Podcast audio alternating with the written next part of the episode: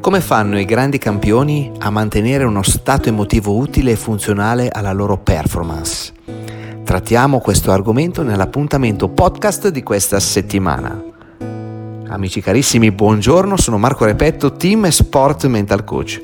Nello spazio Coaching for Breakfast, formato podcast di oggi, vi propongo un argomento molto interessante che ha suscitato in me molta curiosità c'è una tecnica, una routine, un mantra particolare che i grandi atleti, i campioni utilizzano non solo per restare concentrati sulla loro prestazione, ma anche per attivare, per così dire, uno stato emotivo utile per mettere in campo completamente, quindi al 100%, il loro potenziale nel linguaggio PNListico, quello della programmazione neurolinguistica della PNL, quindi eh, si usa il termine ancore, ancoraggio. Precisamente trattiamo di ancore cinestetiche o cinestesiche.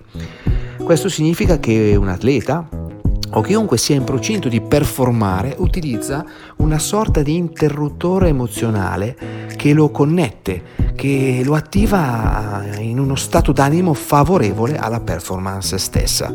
Questa tecnica va sperimentata in fase di preparazione mentale e va costantemente allenata di pari passo con gli altri sistemi di allenamento previsti va testata nelle sessioni di preparazione atletica e di preparazione tecnica, durante le prove di avvicinamento alla gara obiettivo, in modo poi da renderla automatica e quasi del tutto spontanea e naturale durante proprio la vera prestazione obiettivo. Questo interruttore, come ho definito prima, può essere una parola oppure quello che viene definito mantra, quindi una frase particolare, eh, un gesto specifico oppure ancora un oggetto, una sorta di portafortuna, di talismano per l'atleta o la persona che lo utilizza. Nella mia esperienza di mental trainer eh, nell'ambito sportivo potrei portare tantissimi esempi di ancore io stesso lo, lo, le, ho, le ho utilizzate, le utilizzo ancora oggi per restare sintonizzato, diciamo così, su emozioni e su pensieri utili durante le mie prove sportive, anche se non sono a livello mondiale. Immagino che anche voi all'ascolto usiate delle ancore nei vostri momenti clou più importanti, sia sportivi ma anche personali e professionali, insomma in tutte quelle situazioni in cui siete chiamati a dare il meglio di voi. Scrivetemi magari nei commenti qualche esempio di ancoraggi, di ancore che solitamente utilizzate per ottimizzare le vostre prestazioni. Bene, oggi voglio presentarvi un caso molto particolare ed emozionante di ancora, quello del campione di nuoto Caleb Dressel e della sua inseparabile bandana blu. Bene, allora andiamo ai mondiali di Budapest, si parla di eh, due anni fa, nell'estate 2017, la finale dei 100 metri stile libero.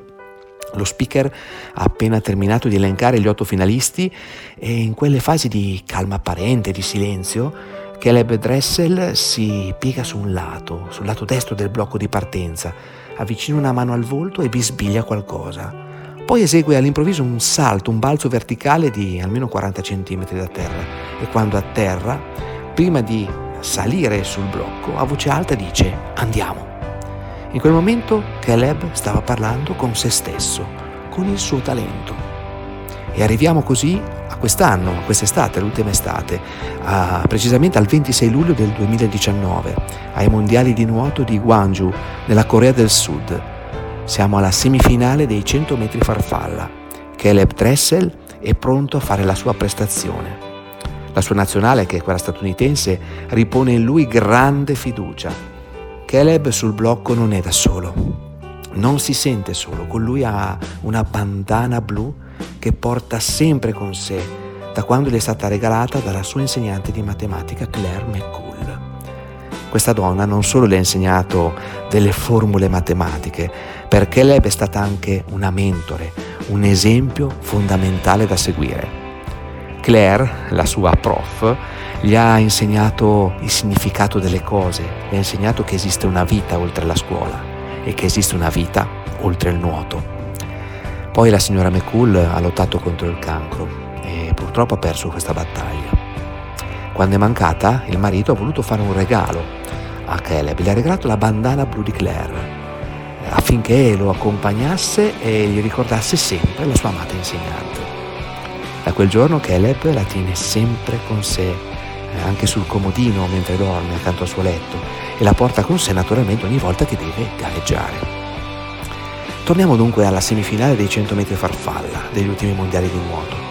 Caleb arriva dietro al blocco, si inginocchia alla sinistra dello stesso e con una mano tiene la letta posteriore del blocco stesso, mentre con l'altra stringe la bandana di Claire e la porta al volto.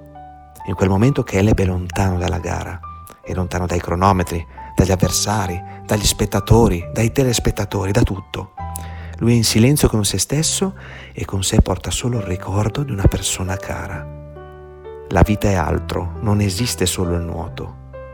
Poi ha detto un'altra volta, andiamo. E un'altra volta si è tuffato.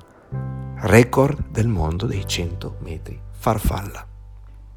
Lascio a voi i commenti, le riflessioni e anche la consapevolezza di capire che dietro ai gesti quotidiani, anche quelli che sembrano più importanti, c'è sempre un dono prezioso che spesso diamo troppo per scontato, la vita. Coach Phone Breakfast vi aspetta la prossima settimana con un altro speciale episodio. Io vi saluto a tutti, quindi il vostro coach Marco Repetto vi saluta e come sempre vi augura buona vita.